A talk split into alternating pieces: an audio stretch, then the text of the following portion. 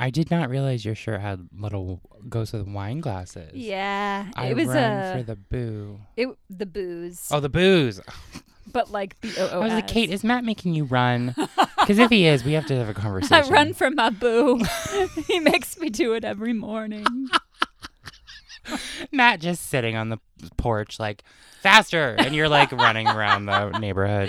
Is that good enough, babe? Is that good enough? Oh no. Oh, let's reel it in. Hey, Misfits, this is Kate. And this is Kevin. Welcome to Horrorwood.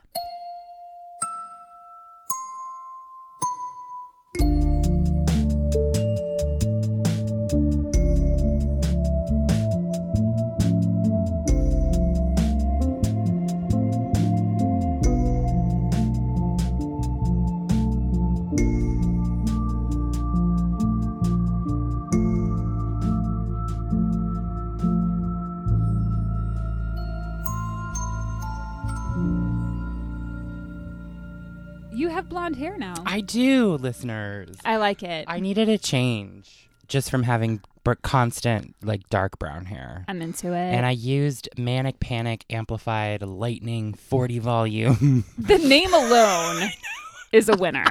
it burned like a motherfucker, but it looks good. It does I'm- look good. I Yeah, like I'm it. happy. And I had to tone it to like a yellower blonde instead of like a light platinum. I like it. It kind of matches your shirt. It does.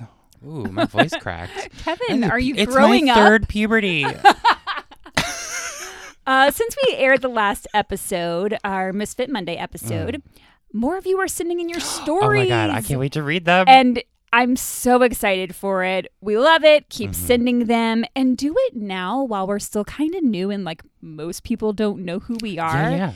So, like right now, we don't have a ton of listener stories, which means the chances of us reading yours on the pod are pretty good. I mean, I would say 99%. Yeah, point nine nine nine nine Point nine nine nine nine nine nine nine. As long as it's not something that's like, you know, illegal. Oh yeah, don't nothing illegal on your end. But if you see other illegal activity, send it in. Write about it.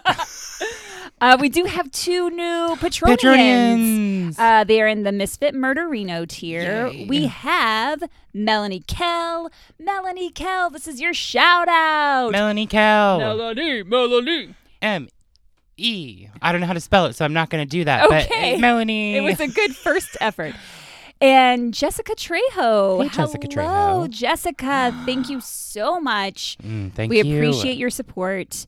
And we really could not keep doing this without you guys. them. So thank you. Thank you a ton. Thank you, y'all. And also, you know, if you if you're listening and you enjoy us, give us a quick rating and review. Hey. Like we can really use it. it. It boosts us up in the podcast realm, you know, so rate, review and subscribe and you know, maybe leave a good one, I guess. I mean, if you're con- if you're listening, I would assume you enjoy Are into podcast it. I would into hope. it. If you're not, then you know, get the fuck out. Like I don't know why you're here. See ya. Unless you just like to hate listen to stuff, which I think is a weird trait. All right. This is we're getting we're getting into it now. Yes. Uh, this is a well-known case, Mm-hmm. a very well-known case. There are a gajillion documentaries on it. I've watched them all. Most of them are mostly accurate. You know about this case. I know about it absolutely because I loved the movie Waitress. Yes. And I love the musical Waitress. yes. Um, so I knew about it because of those things. Okay. Uh, well, hopefully, I can give you some info that you haven't heard yet. Yeah. Uh, but we're talking about Adrienne Shelly today. Mm. Like this year, October 31st of 2006 fell on a Tuesday. And on the evening of Halloween in 2006, Adrienne Shelly and her husband Andy Ostroy threw a party in their New York City apartment for their two and a half year old daughter, Sophie. They invited all their friends and their friends' children. All the kids were dressed up in Halloween costumes. Sophie was Cinderella. She was this cute little blonde haired girl, and she was wearing the blue Cinderella dress. One boy went as Batman. Actually, I think there were a couple of Batmen there. Batman? Batman. Yeah. Batman. I am Batman. I what did you dress voice. up at that age? Do you remember? I can't even remember what I wore yesterday. So, no, I don't remember. I feel like when I was a little kid, I was even like two or three. I remember dressing up as a pumpkin. Mhm. One year, my mom bought me a pumpkin outfit. There was a pumpkin at this party. Oh, yay. Good for them. Or a little baby Dracula. That I would love to see photos of if you have any. I might have some somewhere. Amazing. Adrienne was wearing a light colored button down shirt with sweatpants, the classic mom who's been preparing for a party all afternoon. Mm. Uh, she's got her blonde hair up in a ponytail. She's talking with the other parents. They're all having a good time. There's also an adult dressed up as Elmo entertaining the kids. Dream come true if you're a toddler and oh, there's a Elmo. life sized Elmo at your party. There were Halloween balloons throughout the home for decoration. And my favorite, a pinata in the shape of a ghost holding a jack o' lantern. I wonder what kind of candies were inside that. Is a party even a party without a pinata? I don't think so. It's not. Did you ever have a pinata? I don't think I ever had a pinata at my own party. Yeah, same. But I went to parties, and if they had a pinata, it was like, oh my God, are you guys rich? Yeah, exactly. You can watch home video of this party in the documentary titled Adrienne on Max. Oh, okay. Uh, if you have that, it might also be available on Prime, maybe. And if you watch it, you can see just how joyful Adrienne is and how much fun they're all having. Mhm.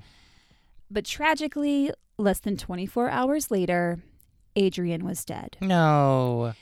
Andy found his wife in the bathroom of her mm. Greenwich Village apartment that she used as an office, hanging from a shower curtain rod with a bedsheet tied around her neck.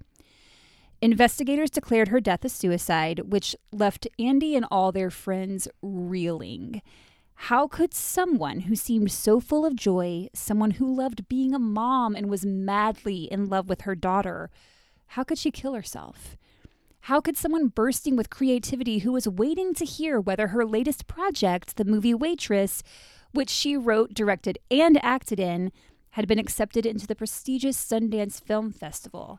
How could she take her own life? To those who knew her, suicide just didn't seem possible. And they were right. This was no suicide. This was a murder. I forgot that that you know her murder was staged to look like a Mhm. suicide.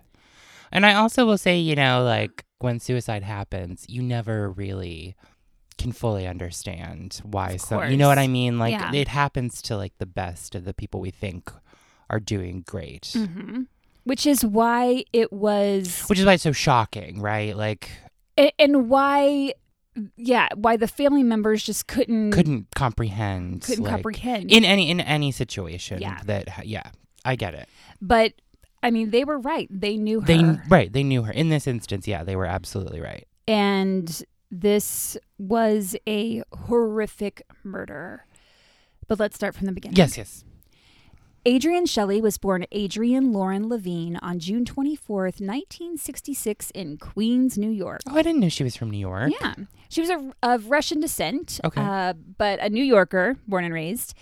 Adrienne grew up on Long Island with her two brothers and their parents, Elaine and Sheldon.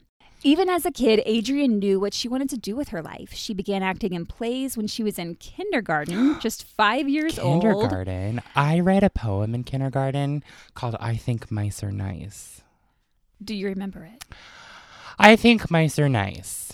That's all I remember. Okay. That's how it started. Okay, that was riveting. Thanks, Kate. According to Adrienne's mom, Guys and Dolls was the first musical that she did, which a five year old doing Guys and Dolls, like, let's give it up. That's amazing.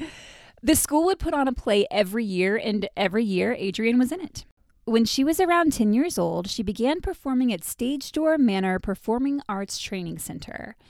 Other notable alumni of this training center include Amy Ryan, Robert Downey Jr., Bryce Dallas Howard, Oh. and Natalie Portman, to name a few. Damn, that's like A-listers. Not a bad resume for the old stage door. Good job, stage. It was also the inspiration for the two, 2003 film Camp, which was Anna Kendrick's film oh debut. Oh my god. Yeah. I haven't seen that movie in forever, but I remember loving it when I saw it because it was just so like out of anything I had sort of experienced. I feel like, yeah, I mean, it came out in 2003, so it's been a minute since Yeah. I've seen it. So Adrienne was in good company at Stage Door Manor, and it definitely helped strengthen her skill set that would put her on the path to success.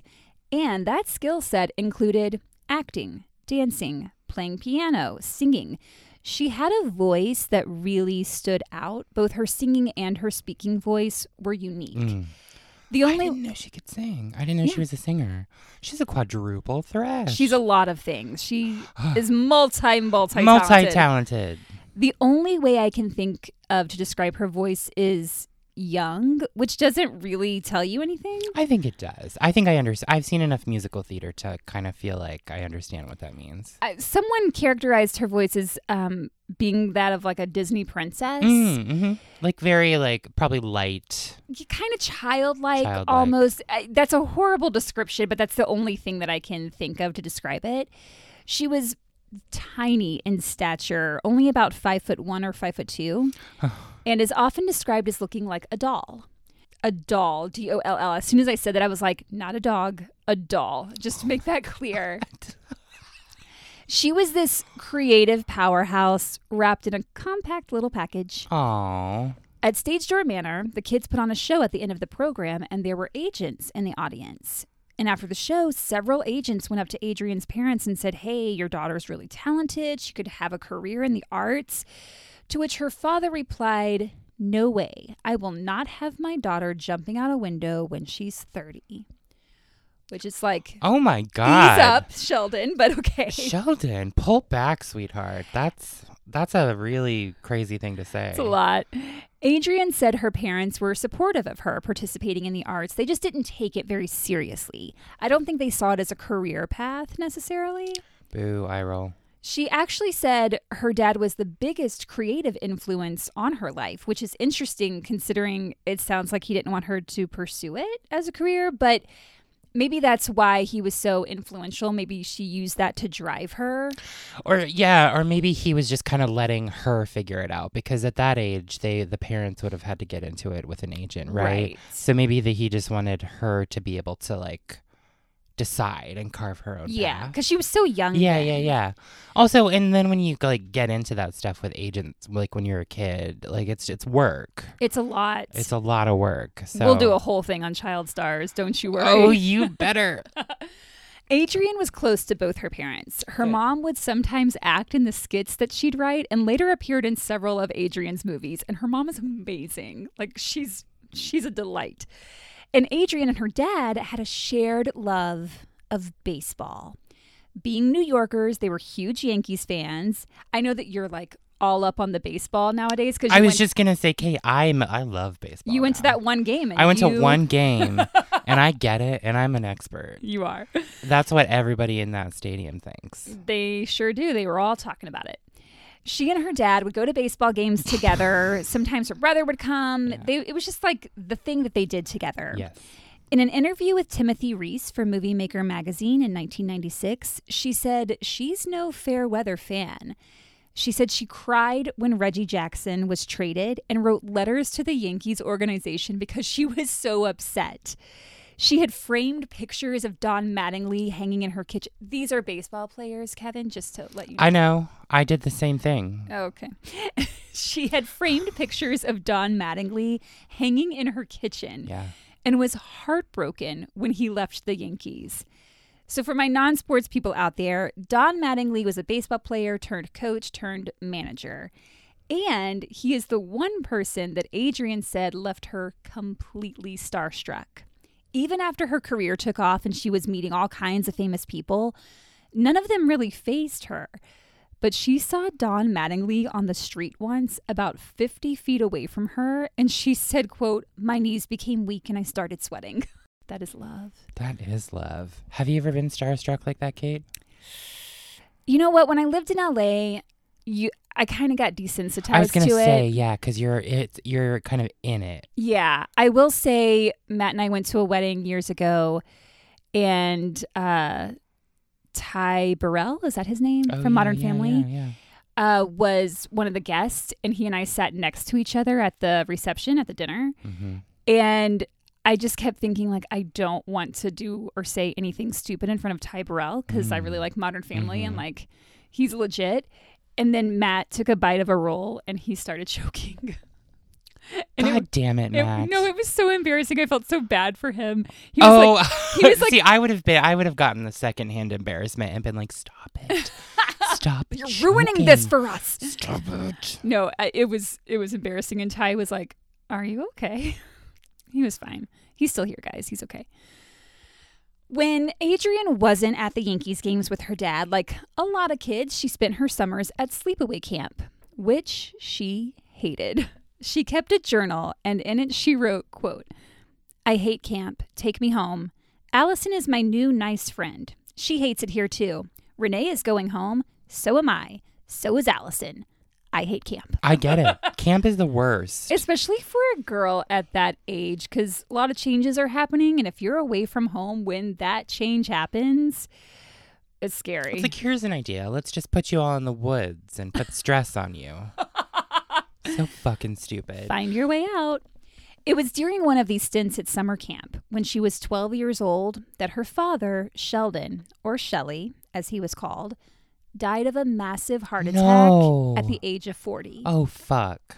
His death had a dramatic influence on her life, as you can imagine.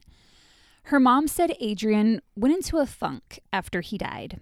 She became really quiet and developed a deep fear of dying young.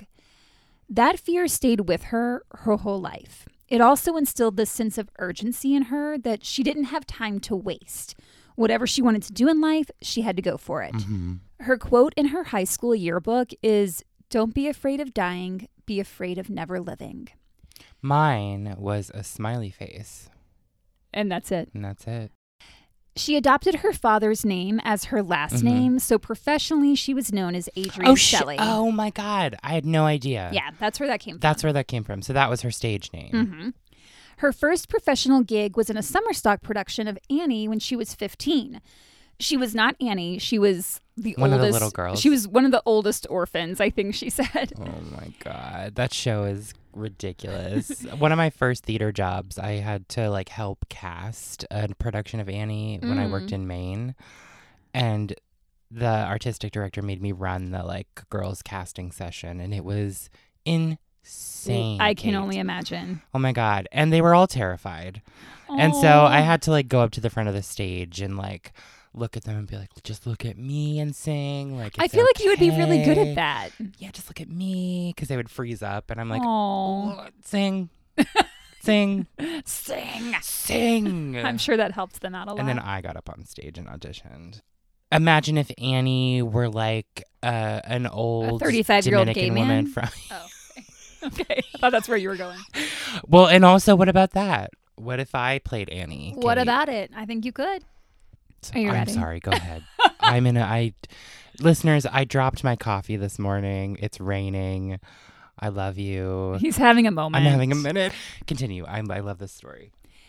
In high school, she was the one the teacher would single out to sing a solo. She could play just about anything on the piano by ear. Fuck. According to the documentary I mentioned earlier, she never had any formal training.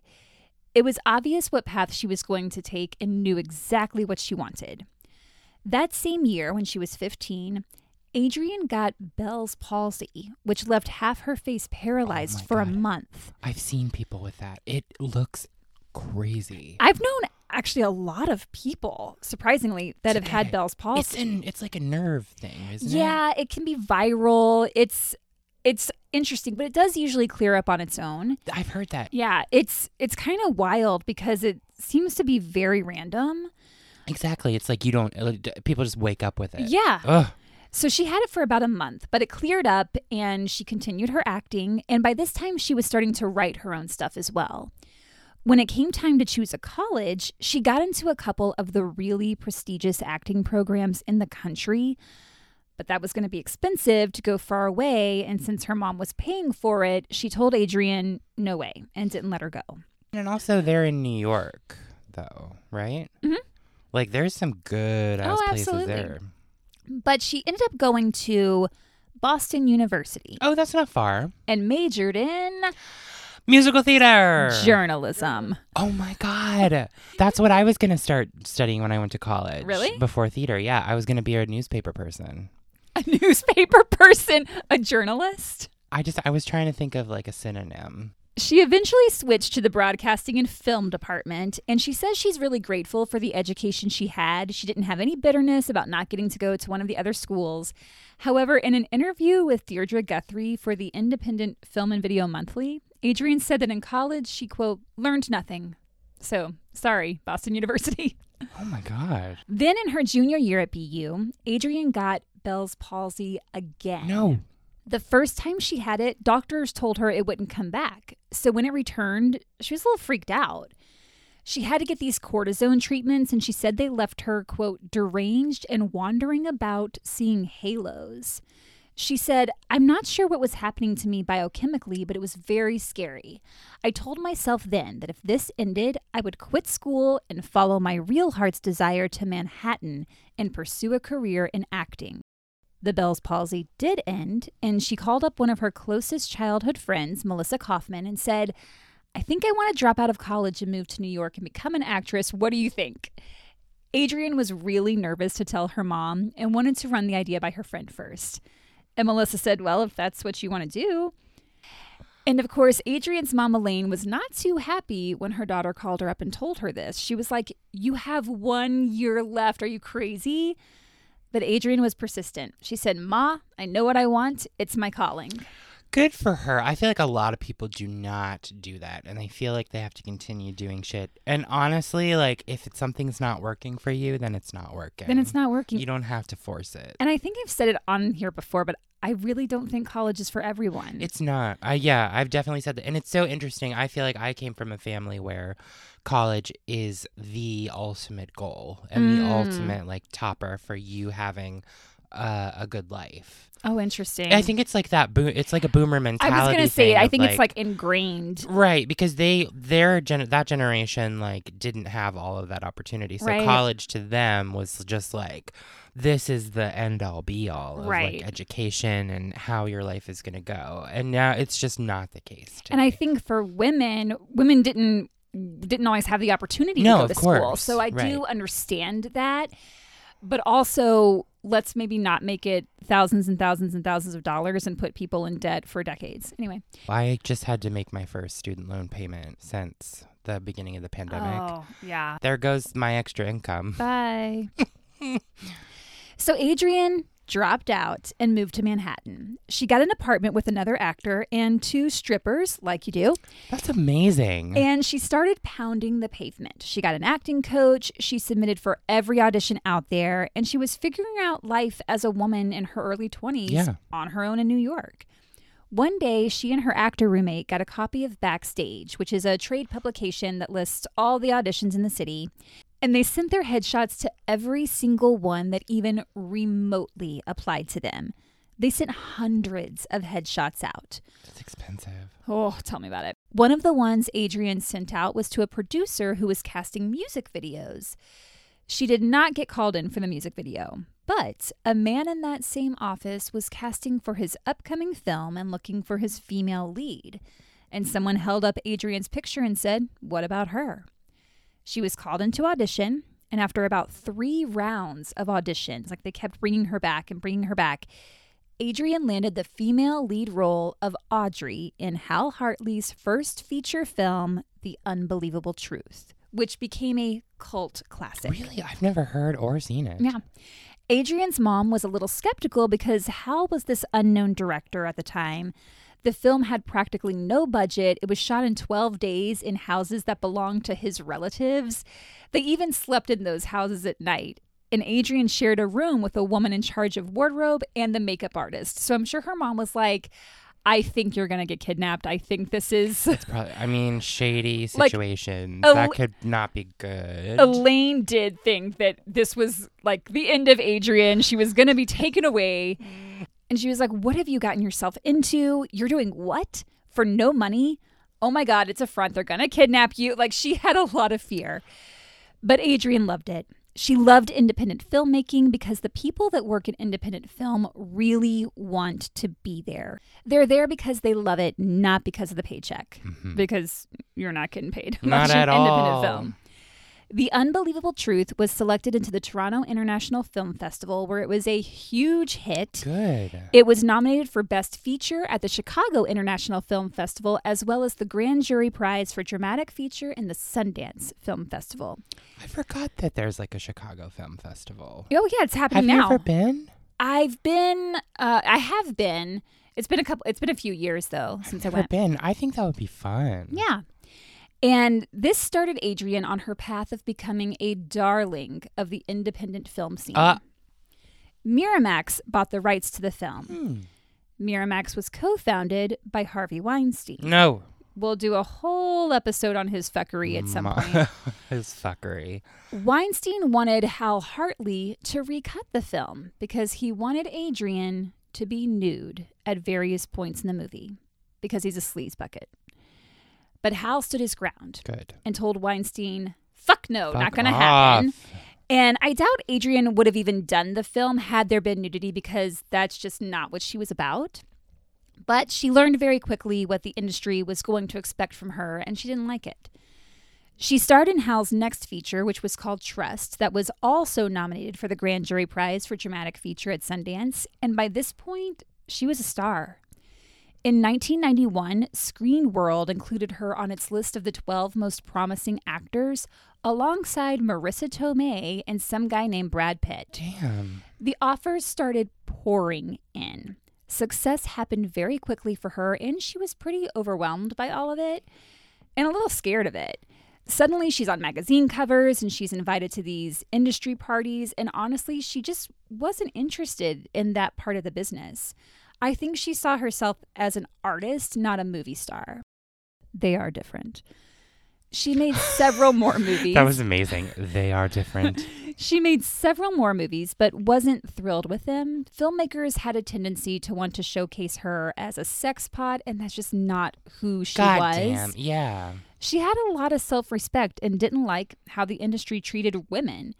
So she decided to start her own theater company. Good. She produced it herself. She asked her actor friends to join, and they created a series of one acts. Each company member wrote their own one act play. I'm not sure how the director of each was chosen, but the writers did not direct it themselves, nor did they cast it themselves. So, on the night of their staged reading, there were going to be a lot of industry people in the audience, some pretty big names. And Adrienne was freaking out because she felt the person directing her piece didn't understand her play and she felt it was miscast. So she did what she often did she journaled about it. And in her journal entry, she asked herself, What have we learned here? Write it and direct it yourself. You're too much of a control freak. Embrace the fact that you are a control freak and control. I think that shows not only how self aware she was, but also mm-hmm. how confident. She always knew exactly what she wanted. Yeah. She described herself as being shy and quiet when she was a kid. The stage was the one place she felt she could let it all go, which you hear that a lot, Hmm. A lot. with a lot of like actors. release. Friends of hers described her as being fiercely loyal in her friendships, but when it came to her creative side, she was kind of an introvert. She would hole up in her apartment for several days at a time writing. She took her work very seriously and she knew how to discipline herself to accomplish what she wanted to get done. She wasn't going out to industry parties, which are basically just held for people to smooze, schmooze each other, in, Smooch. smooze- smooch it, schmooze each other anyway, and try to get jobs. Yeah. She was in her apartment in the West Village of New York, planning out her scripts, creating her characters, and essentially creating her own jobs. There's a funny part in the Adrienne documentary where a friend of hers recalls taking food to her during one of these times when she stayed in her apartment writing for days. And the friend knocks on her door, and Adrienne opens it just a little bit and kind of peeks her head through. But she wouldn't let the friend in because apparently Adrienne was notorious for being super messy. All her friends commented on it. She wouldn't let them into her room growing up because it was a mess. Her uh, husband, Andy, kind of laughs when someone asks him, You know, she was a little sloppy. And he's like, Is that a serious question? Oh my god. When they started dating, she wouldn't even let him over to her apartment because it was a wreck. But you know, they say messiness is a trait a lot of creative people have in common. which I think is just what I need to keep reminding Matt about and be like, the reason my mail is still sitting on the counter three days unopened. I'm an artist. You're an artist, Kate. Do not That's disrupt I- my process.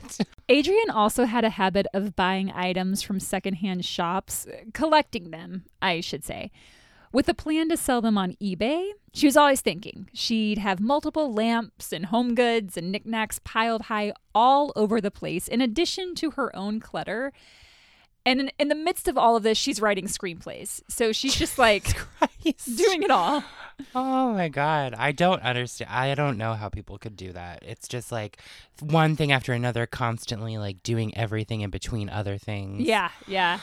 She seemed pretty good at it. good for her. That's Adrienne- talent. Adrienne wrote and directed a short film before writing and directing her first feature, Sudden Manhattan, in which she also starred. She was worried about getting funding for her film because the money just wasn't Wasn't coming there, in. Yeah. She didn't have backing, and her friend Nina Bieber, I think that's how you say it, was like, Don't worry about it. It's your first screenplay. It could take years. Maybe the next one will get made. And Adrienne said to her, I don't have that kind of time. That's spooky, almost, Kate. Mhm. You know what I mean? I know she was terrified because her father passed away at Yeah. a young age, but knowing where this goes, it's like, fuck. Yeah. There was always that sense of urgency in her, that fear of dying young, that need to do what she wanted now and to not wait. She was really smart in how she wrote Sudden Manhattan. She wrote it knowing she'd need to keep it small so it could be mm-hmm. done with little money. Mm-hmm. She used just a few locations, only a couple of recurring characters, and a lot of street scenes because she knew those could be shot quickly without a big setup, like guerrilla style, like let's go shoot it. Okay, let's Right go to the next block. street. Yeah. Love that. She did a public reading at Nuyorican Poets Cafe, which was a place known for talent scouts and new screenwriters hoping to get some attention. And the day after the reading, Adrienne had more than 20 calls from interested producers. Holy shit. She- Good for her. She ended up partnering with Marcia Kirkley, who had just left a film company to start her own production company, Homegrown Pictures. They went into production, but it was not smooth sailing. Three Fuck. weeks before they were to start shooting, her cinematographer quit to take a higher paying job. A week later, Adrienne got a horrific stomach virus that landed her in the hospital. Then, in the post production process, she broke up with her boyfriend, so her personal life was crumbling. Shambles. And-. And while she was at work editing the film, some asshole broke into her apartment and robbed the place. She said they mm. completely cleaned her out. Things didn't get easier after the film was released. While there were some favorable reviews, there was one that absolutely devastated her. No. I think I found the one that's being referred to. It was in TV Guide. It just rips her to shreds. It's awful. And her friends questioned if the same thing would have been said about a man. She had a rough time with it, but she kept going, she kept writing, and she kept making movies. And what became her sort of trademark was finding the humor in what's painful. And she used that tactic a lot in her personal life. She had a lot of bad relationships with men. A lot of guys thought because of her look, I mean, she was tiny, her childlike voice, guys saw her as someone they could control. Ew. And so when they realized, oh, here's this incredibly ita- intelligent, powerful, strong woman, they didn't know what to do with that. So those relationships ultimately didn't work out, but she deeply wanted a partner and she wanted a family. Then 9 11 happened. And she was living in New York City. She was right in the middle of all of that. And right after 9 11, she thought, I can't wait. I want to find someone. Life is too short. So she decided to try online dating. Mm. She went on Match.com, but she was embarrassed about it. She didn't want anyone to know. She liked one guy's profile, just one.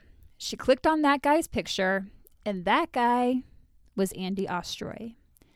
They hit it off, but when people asked how they met, she would always make up a story. She told one friend she met him when he was volunteering downtown in the cleanup of 9 11. She told another friend she met him at a political conference. Someone else hmm. said that they met through mutual oh friends. Oh my god. But there was one friend of hers who knew the truth, and he was like, Girl, that's how people do it these days. Like there's no shame. My dad used to do a lot of online dating when it was like 1st like a Mhm. big thing. And I remember he signed up for eHarmony, which I think is like the Christian one. I think so. But at the time, you had to fill out a profile and it would match you with people, Okay. like based on everything that you filled out. And sorry, I love this because I don't like my dad that much, but he um he uh he got results that they were like you're in the 0.001 of people that we can't find anyone for.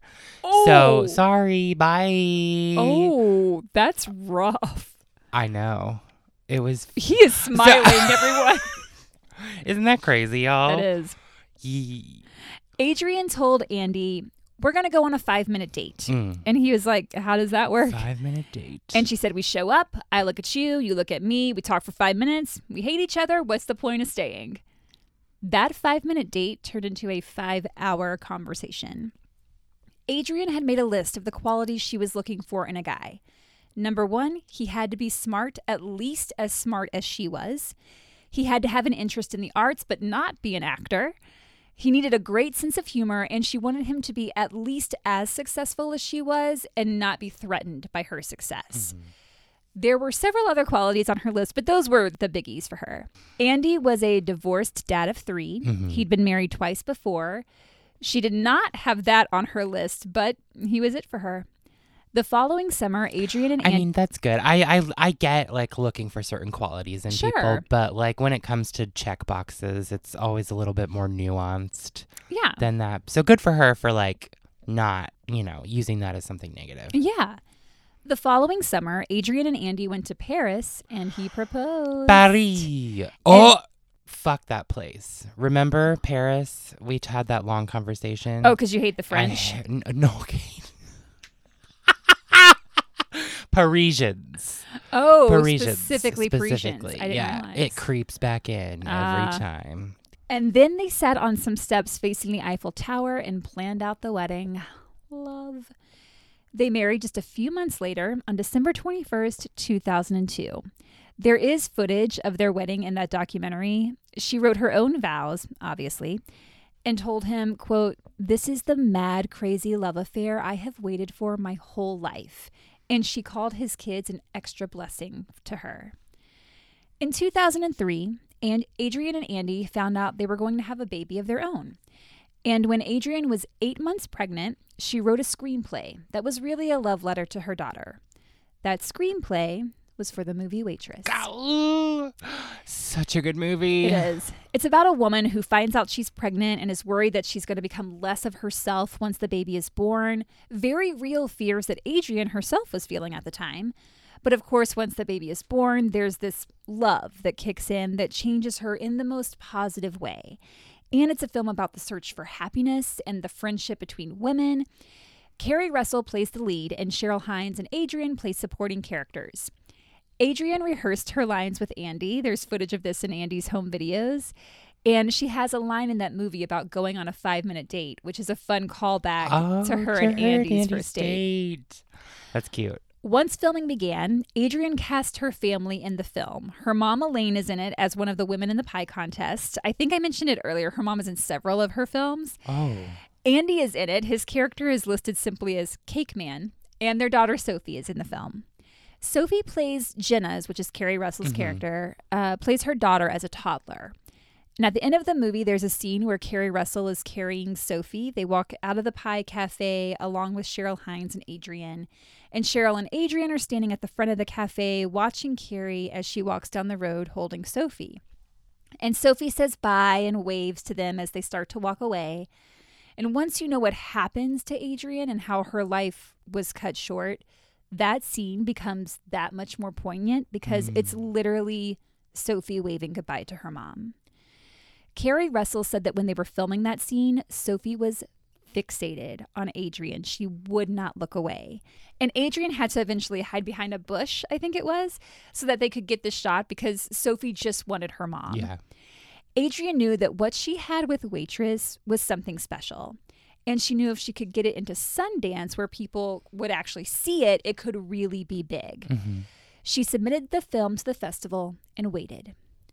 On Halloween 2006, Adrienne knew she should be hearing very soon whether or not Waitress had been accepted to screen at Sundance. That evening, she was joking around with her producer, Michael Roiff. I'm not sure if it was a conversation they had over the phone or if he was at that Halloween party that she and Andy threw at their apartment. Because remember, October 31st, 2006 was a really happy night for Adrienne and her family. They had Elmo, they had a pinata, they were having a great time. Adrienne joked with her producer that maybe they should send the Sundance judges some pies. She said, Do you think they should be making this decision on an empty stomach? And the next morning, hmm. Adrienne and Andy got to spend a little more time together than usual. I think maybe he didn't have to go to his office until a little later, perhaps. So they got to have a few extra moments together than they normally would have. That's nice. Then around 9:15 a.m., A- Andy gave Adrienne a ride to the West Village apartment where she once lived, which she now used as an office.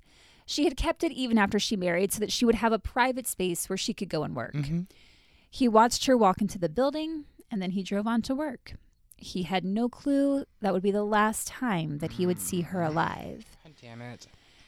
He tried contacting her throughout the day, but he couldn't get a hold of her. She wasn't answering her phone or responding to his text. He tried emailing, but didn't get a reply. That was highly unusual. Even more alarming was that their babysitter hadn't heard from her. It was very out of character for Adrienne, and Andy knew something was wrong. After work, Andy and his friend Brian were scheduled to go do some kind of event together. Mm-hmm. I think it was a work event, and Andy told him something's not right. Before we go to this event, we need to check on her. I just I have a bad feeling.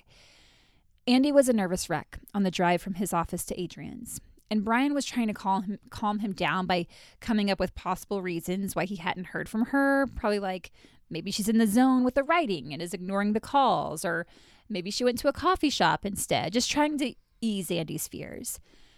But Andy knew that wasn't Adrienne. She wouldn't just ignore his calls and not check in with the babysitter. hmm Andy and Brian arrived at Adrienne's building at 15 Abingdon Square. Brian waited in the car while Andy went to go check on his wife. When he dialed her on the intercom, she didn't answer. The doorman let him into the building and he made his way up to the fourth floor to apartment 47, Adrienne's office. He banged on the door, called out her name, but she didn't answer. He could tell things weren't right. For one, the door to her apartment wasn't locked. When he tried the doorknob, it opened right up. Oh, that's a bad sign. When he walked inside, everything was still, with the exception of the TV. It was turned on to CNN at low volume. hmm Andy said he immediately felt an evil presence when he walked into that apartment. Nothing seemed disturbed, nothing seemed out of place, but there was also no sign of Adrienne.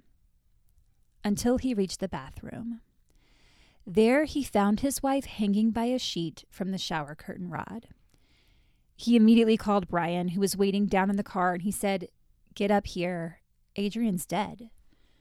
For a husband to discover his wife like that. I can't even imagine what that's like. that's an image you can't get out of your head. Like he's always going to He'll have always that. have that. Oh my god. He said in the documentary, quote, I wasn't supposed to find her like this. I was going to Mhm. show up and she was going to be standing outside talking on the phone or something and she would apologize like, "Oh, Andy, I'm so sorry." hmm That's what he was hoping for anyway when he drove over there. He called the police. At that point it was about 5:45 p.m. When they arrived, they determined by the degree that rigor mortis had set in, she had been dead for at least 5 or 6 hours, Whoa. which would put her time of death around noon or earlier. hmm There was no sign of forced entry. hmm Officers were quick to declare Adrienne's death a suicide. However, Detective John Cantone, one of the first to arrive at the scene, noted that Adrienne had marks on her forehead and cheek, and he felt something was off. Yeah. An autopsy conducted the following day listed her cause of death as compression to the neck, which could be consistent with hanging. But also strangulation. Exactly.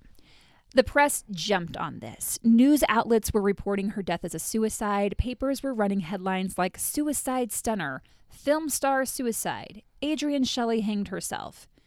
This really pissed off her friends and family. Yeah. They knew there was outlets. they knew there was no way Adrienne would ever leave her family. And Andy did not want Sophie growing up thinking her mom had left her. Right. The police had questioned him for hours, asking things like, Was she depressed? Were there any signs? Was she suicidal? And he was like, No. And he said there was also no suicide note. It just didn't make sense. After he saw the headline in the New York Post that she had hanged herself, he called the police station. It was Friday, November 3rd. He asked to speak with a detective, but they told him that detective was gone for the weekend. So Andy said, All right, well, let me talk to someone else that's working on her case. And they told him, There's no one else working on your wife's case. Oh my God. They said, I know you don't want to hear this, but this was a suicide. Shut the fuck up. That evening, Andy went on the local news and said, Good. My wife did not kill herself, and our daughter needs to grow up knowing the truth. Mm-hmm. The next day, everything changed. Detective Jimmy Piccione called Andy and asked him to come down to the station to talk. Detective Piccione showed Andy a picture of the knot that was used to tie the sheet to the shower curtain rod. It was a very specific, very intricate type of knot. And the detective asked Andy if Adrienne knew anything about tying knots like that. And Andy said, No, do you? He was pissed. and it was this knot that the detective just couldn't get out of his head. Mm-hmm. That same day, Andy hired Dr. Michael Baden, Baden, Baden, I've heard it different ways, to conduct a second autopsy. If that name sounds familiar to you, it's because Dr. Baden is the same forensic pathologist that Marlon Brando hired to examine Dag Drollet, who was shot by Marlon's son Christian. Oh shit. Go listen to our two-parter on the murder at Call Marlon Brando's house. Yeah. Let's just talk about Dr. Baden for a minute. He was the chief ME for New York City between 1978 and 79, but was fired from that job by Mayor of New York City Ed Cook due to complaints of, quote, sloppy record keeping, poor judgment, and a lack of cooperation, according to the New York Times. And my bad, it's pronounced Ed Koch, not Ed Cook. Baden sued for wrongful termination and won. He had seemingly always been controversial and is known for often contradicting the findings of local authorities. He has also worked on a lot of high profile cases, and some suggest that he is perhaps drawn to the attention that that garners. Sounds like it. Mhm. he testified on behalf of O.J. Simpson, but later Ah. disowned claims that he made in court. He basically tried to say that Ron Goldman had fought for 10 minutes after having his jugular vein severed because that would help support O.J. Simpson's alibi time wise. He later denied ever saying that, and when he was shown video of himself making that claim, he disowned it and said he misunderstood the question. Uh yeah, right. I don't this guy just sounds like you can probably sway him in whatever way that you need to. He also testified on behalf of Phil Spector in his murder trial and tried to present an, al- present an alternate theory of how the victim's blood ended up on Phil's jacket. When the prosecution asked Baden if he had any conflicts of interest in the case, he said no. But it was revealed later that his wife was one of Phil Spector's main defense attorneys. Oh shit. He's been a part of several other high profile cases, those are just a couple, as well as the series Autopsy that aired on HBO years ago. He's the guy people hire when they don't like what the police or county coroner have to say about a case. He's very controversial, but when people are feeling desperate, he's who they turn to. And I'm sure he tells them what they want to hear in exchange for like a nice chunk of change. The last film in HBO's Autopsy series aired in 2006, the year Adrienne died. So my guess is Andy knew him from that. Mm-hmm. and he hired him to look into Adrienne's case. Dr. Baden conducted Adrienne's autopsy under the watch of two detectives and did find evidence of a struggle, bruising to her face, mostly on the left side, as well as her forehead, along with injuries to her hands. For Andy, this was the proof he needed that she did not take her own life. Baden came through for him in the way that he had hoped. So, in this case, his involvement was positive Sure, but the detective who exactly had already seen those marks on her so i don't know that he really presented any new evidence no but i think his findings supported reinforced the yes those. Okay, sure. detectives went back to the crime scene to look for more evidence and they looked again at that knot used on the sheet and while in the bathroom taking photographs detective cantone noticed a very faint outline of a shoe on top of the toilet lid. To try to get a better view of this shoe print, he used magnet powder, which is small Yeah. magnetic flakes that adhere to anything sticky.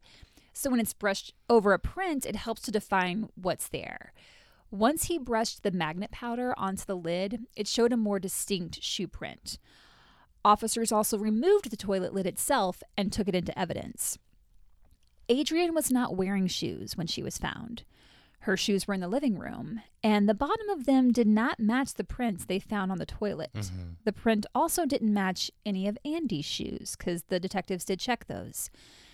Detectives then had all the officers and EMS responders that had been in that apartment to re- return so that they could examine their shoes because they had to rule out this being the shoe print of someone trying to cut Adrienne down to mm-hmm. save her or examine her. They didn't find a match. Investigators knew the shoe was a sneaker, so they visited nearby sporting goods and shoe stores. The print had two distinct circles on it, one at the ball of the foot and one at the heel. I'm going to post a picture. It was a specific design. So they compared it to the sneakers found at these shoe stores, and from that, they were able to determine it was a size 8 Reebok men's shoe, Allen Iverson style. Allen Iverson was a basketball player and had this shoe deal with Reebok. So Reebok had a line of Allen Iversons, this particular shoe design. It was a popular model that was sold all over the city. Sure. The shoe was their only real lead, but because of how common it was, it could belong to anybody. So detectives take a closer look at Adrienne's friends and family, which of course included her husband Andy. Andy was never a suspect. His alibi checked out. Andy is a hero in this story. He had absolutely nothing to do with her death, so I just want to put that out there. They looked at Adrienne's colleagues and learned there was a screenwriter that had been harassing Adrienne to read his screenplay, and she wasn't interested. They looked into him, but turns out he was out of the country when she died. Investigators go back to the crime scene to try to uncover who has access to the building, who might have had access to Adrienne's apartment. Right. Standing outside of apartment 47, Detective Piccione happened to notice a bit of dust on the floor in the hallway. Not just regular old dust like the hallway needed to be vacuumed, it was like sawdust from construction. So he asked the super or building manager or whomever if there was construction happening in the building. Mm-hmm. And the manager said, yes, in apartment 37, just below this one. Oh shit. The detective goes down to number 37, mm-hmm. and the door was ajar. So he goes in, hoping to talk with the workers. But it was Sunday, so no one was No one's there. Damn it. However, there was construction paper laid out on the floor, like the big brown craft paper that they tape down so they don't damage the floors while they're working. And on the paper, Detective Piccione spots a shoe print, Oh shit. identical to the one found on Adrienne's toilet. Fuck.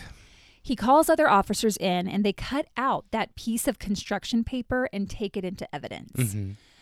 Detectives contacted the construction company and got the contact information for the foreman for that job, a man named Wilson Pilco. They go to Wilson's apartment in Brooklyn. Wilson answers the door. And right there in the entryway is a backpack on the floor with a Reebok sneaker sticking, sticking out of it. Uh, the shoes. The detectives are like, hey, mind if we take a look at those sneakers? They're like, are those size eight Reebok uh, Larschling, whatever that guy's name was? Allen Iverson. Allen Iversons. And Wilson's like, yeah, sure, whatever. Yeah. Officers pull the shoe out of the backpack. It's a men's Reebok, size 8, Allen Iverson style. The detectives ask Wilson, hey, is that your shoe? And he says, no, it's my brother's. And he's like, hey, Diego, come here. So here comes 19 year old Diego Pilco. 19. who also lives in this apartment, and the officers ask if he's willing to come down to the police station. They just want to talk to him, and he agrees. Detectives were able to get a search warrant search warrant for the shoes so they could be taken into evidence, Yeah. and they sent the shoes to a crime lab to determine if the shoe was the same one that made the print on the toilet. And no surprise here, it, was. a match. Fuck. When police questioned Diego, he said, Yeah, I was working in that building on November 1st. They showed him a picture of Adrienne, and he said he'd never seen her before. He said he'd never been in apartment 47. They knew that was a lie because of the match of the shoe print. Right. He was there. So they're like, huh, wonder what else he's lying about. Detective Irma Rivera Duffy was one of the lead detectives on the case, and she was sitting across the table from him during this interrogation. She notices that Diego is holding a prayer card and he keeps rubbing his thumb over it. So she starts asking him about his family, his religion, asks him if he has any kids. He says no. She asks if he has any nieces or nephews, and he said, yeah. So she had him name each one and tell her how old they were. The last one he named was his niece Tiffany, who was about two years old at the time. I've heard different ages of her too. I've heard four. Hmm. And Detective Rivera Duffy tells him, you know, the woman that died had a daughter about Tiffany's age. And then she said, Sometimes when we do something wrong, God doesn't punish us, He punishes our loved ones. And at that, Diego confessed. He said, Okay, I did it. They had their confession, which was great, but finding out his motive was a bit harder because Diego was not a very truthful man. He told investigators that on November 1st, Adrienne had come downstairs to apartment 37 to complain about the construction noise, calling Diego a son of a bitch and slapping him in the face. Wait, who's who did he say did that? Andy? Diego said Adrienne did that. Adrienne came down and did that. Yeah, I don't think so. He said she then threatened to call the police, which worried him because he was in the country illegally and he was afraid he'd be deported. hmm He then followed Adrienne back up to her apartment and begged her not to report him. But when she picked up the phone, he said it triggered something in him and he hit her, knocking her to the ground. He thought he had killed her, so he tried to make it look like a suicide.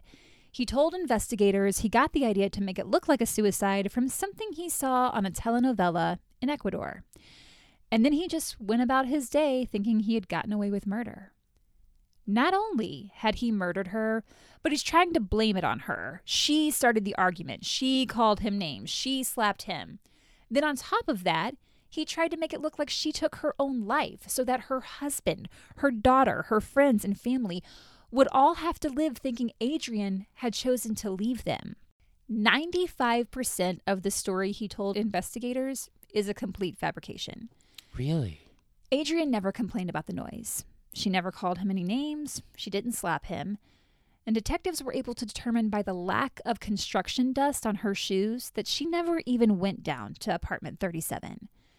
But the press had picked up the story and printed it. The press needs to calm their tits. Like, fucking chill out, you stupid bitches. Sit down, New York Daily News. Take a seat. Take several seats. The New York Daily News ran an article that painted her in a negative light It made Diego out to seem like he was this peaceful worker and that Adrienne was using his immigration status as a weapon against him. So the newspaper thought that it was okay that she got killed because They weren't saying that, but they definitely like but they definitely paint Diego out to be like this innocent kid. Oh, shut the fuck up. Not you, Kate, them. To make matters even worse, just 3 months after she was killed, Law and Order aired an episode titled Melting Pot, which used her murder as its plot. Like the press, it painted her in a negative light, making it look like she had threatened to report her intruder's immigration status. Adrienne had once guest starred on Law and Order, so to have them then use her death in that way felt like a low blow to her. I mean, it's ones. actually pretty fucking disgusting. Like, that's really gross. Three months, and Mm. it's not like the case isn't closed. and the way that they portray it is not it, it's fictional obviously and they do like so many twists and turns Right, right, right. But that's definitely the case that is used for that episode because you know law and order is all about ripped from yeah, the ripped from the headlines. but maybe give it some time.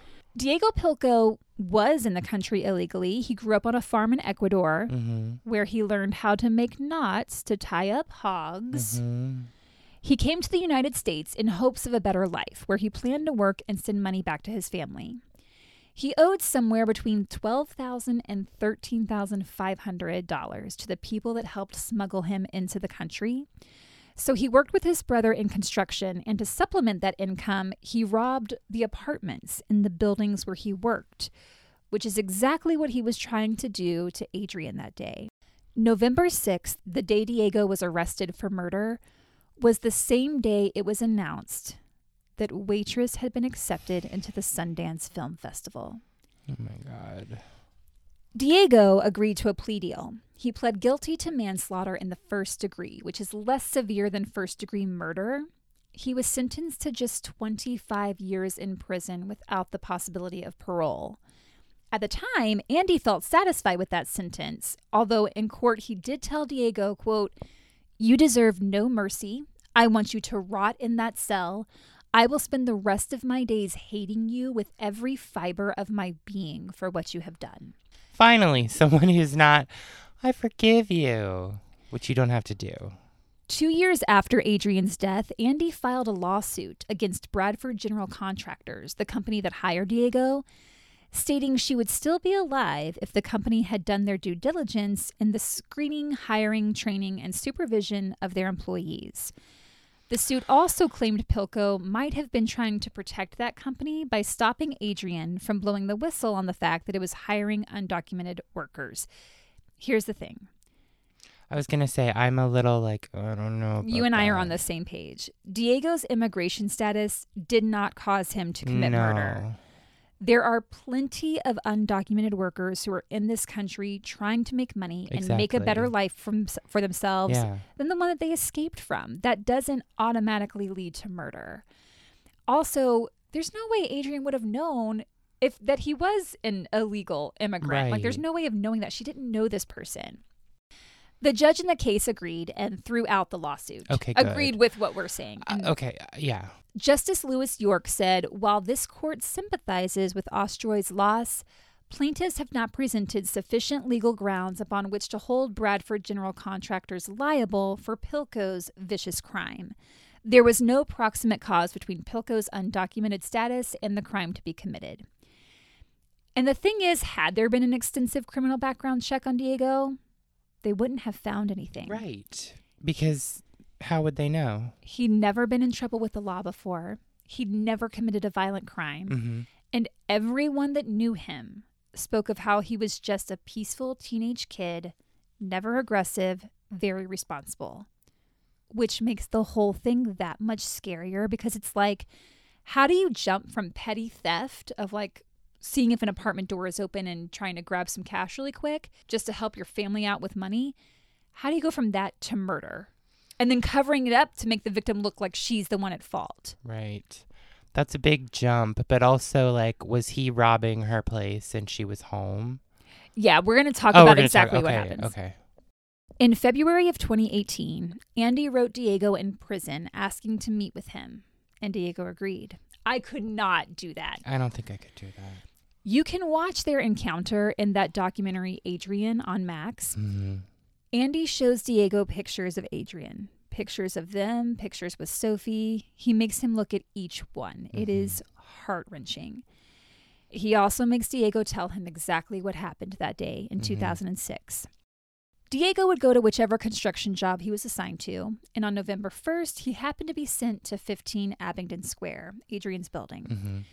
He was looking for apartments in the building to rob, and he made his way to number 47. He said he put his ear to the door to hear if anyone was inside, and the door just popped open. It apparently wasn't locked. Mm-hmm. He saw a purse sitting on the table right there in the living room, I guess. So he took out money from her wallet, he put the purse back, and Adrienne heard this from the room she was working in. So she went out and caught him and said she was going to call the police. He could have just dropped the money right there and run away, but he didn't. Diego told Andy he then got behind her and covered her mouth and told her not to call the police. He said he just lost it at that point and started choking her with his bare hands. I mean, this really, it was like a switch flipped. It was so sudden. It's terrifying. He doesn't say how long he had his hands around her neck, but said that when he let her go, her lips were blue. He thought to himself, I killed her. So he then took her into the bathroom and hung her to make it look like a suicide. Diego is currently serving his sentence at the Coxsackie Correctional Facility in Coxsackie, Greene County, New York. His earliest possible release date is April 6, 2028, in just four and a half years. Fuck. His sentence expires on November 4th, 2031.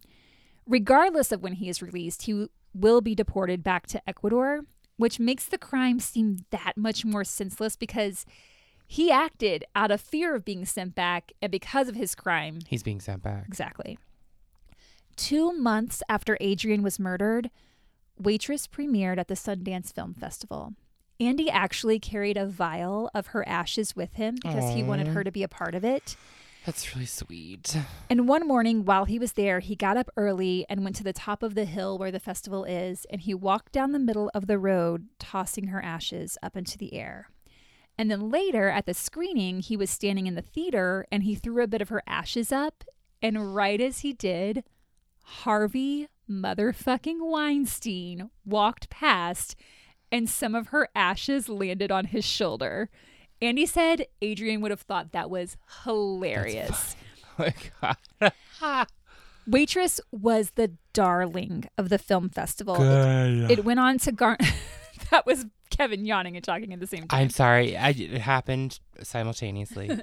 It went on to garner multiple nominations and wins at various festivals. And in 2016, Waitress the Musical opened on Broadway, oh. boasting the first ever all female creative team Yes. for a Broadway musical. I remember that when it came out. It Have you received, seen it? I haven't. Kate. I know, I know. Oh my god. I saw the tour when it came through Chicago. Oh, nice. It received multiple Tony Award nominations, including for Best Musical, along with several Drama Desk Award nominations. Waitress was Adrienne's love letter to her daughter. Yeah. And the documentary I've been referencing is Andy's love letter to his daughter and to Adrienne. Adrienne. He directed it. Oh, that's beautiful. He has worked hard to keep Adrienne's memory alive. Yeah. Soon after her death, he established the Adrienne Shelly Foundation, a nonprofit organization with one mission to support women filmmakers. Oh, that's great. The foundation helped fund Cynthia Wade's documentary Freeheld, which won an Oscar in 2008 for Best Documentary Short Subject. Holy fuck. Good for him. Her film and won, her. her film won several other awards at multiple festivals, including Sundance. Oscar winner Chloe Zhao received a grant early in her career when she was making her first feature-length film. She said, quote, I was the recipient of the 2012 Adrienne Shelly Foundation Fellowship through the Sundance Institute. ASF's grant came at a critical time in my career when I was developing my first feature. The foundation continues to be an incredible resource and important source of funding for women filmmakers. It's pretty incredible to see all the ways in which Adrienne impacted the industry. I'll include a link in our show notes to, Yeah. the, to the foundation's donation I want to see. I want to look. I want. That's interesting to me. I want to look up more Yeah. about that. If you've got the means, consider throwing them your Making a support. donation, yeah. They're doing amazing stuff.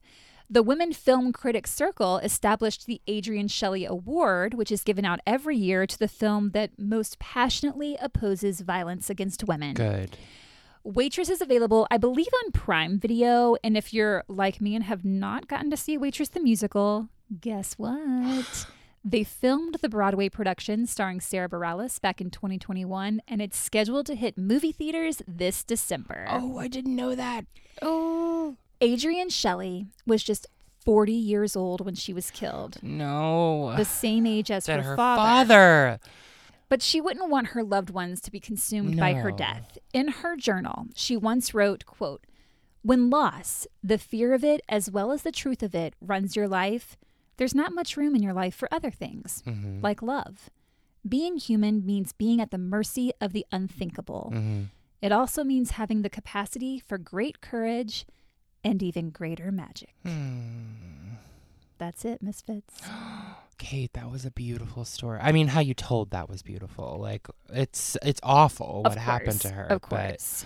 and I feel like this is one of those things that surrounds that movie and that Mhm. musical and that story. It's like, oh, did you know that the act, like the lead, one of the actresses in this movie was murdered, and it sort of becomes this weird, like, ooh, strange, like legend around a movie. But But what's interesting is that her death had nothing to do with the success of it. it didn't. No, because it hadn't even cleared Sundance yet.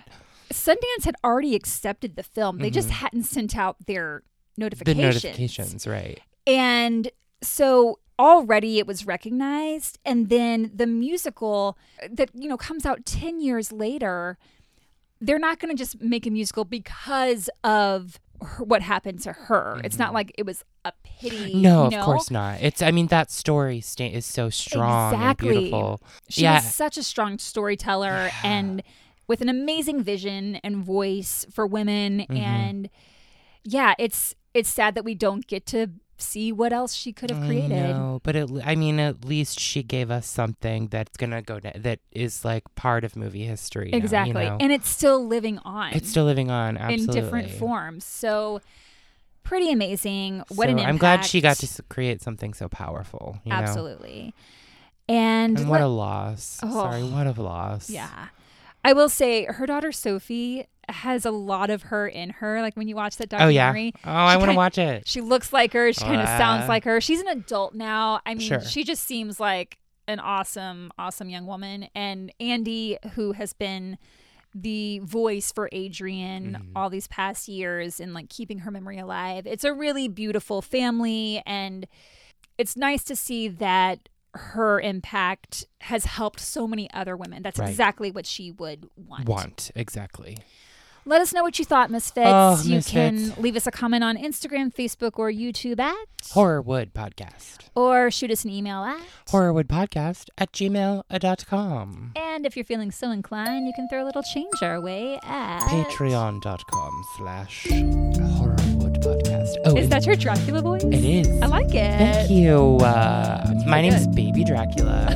That's my drag name. I like it. Um, also, don't forget to rate, review, and subscribe. Rate, review, and subscribe. I've always wanted to say that. Rate, review, and subscribe. And you. Wink, clink. There's like a ding. Uh, that's, we did it. That's We it. did it. Bye.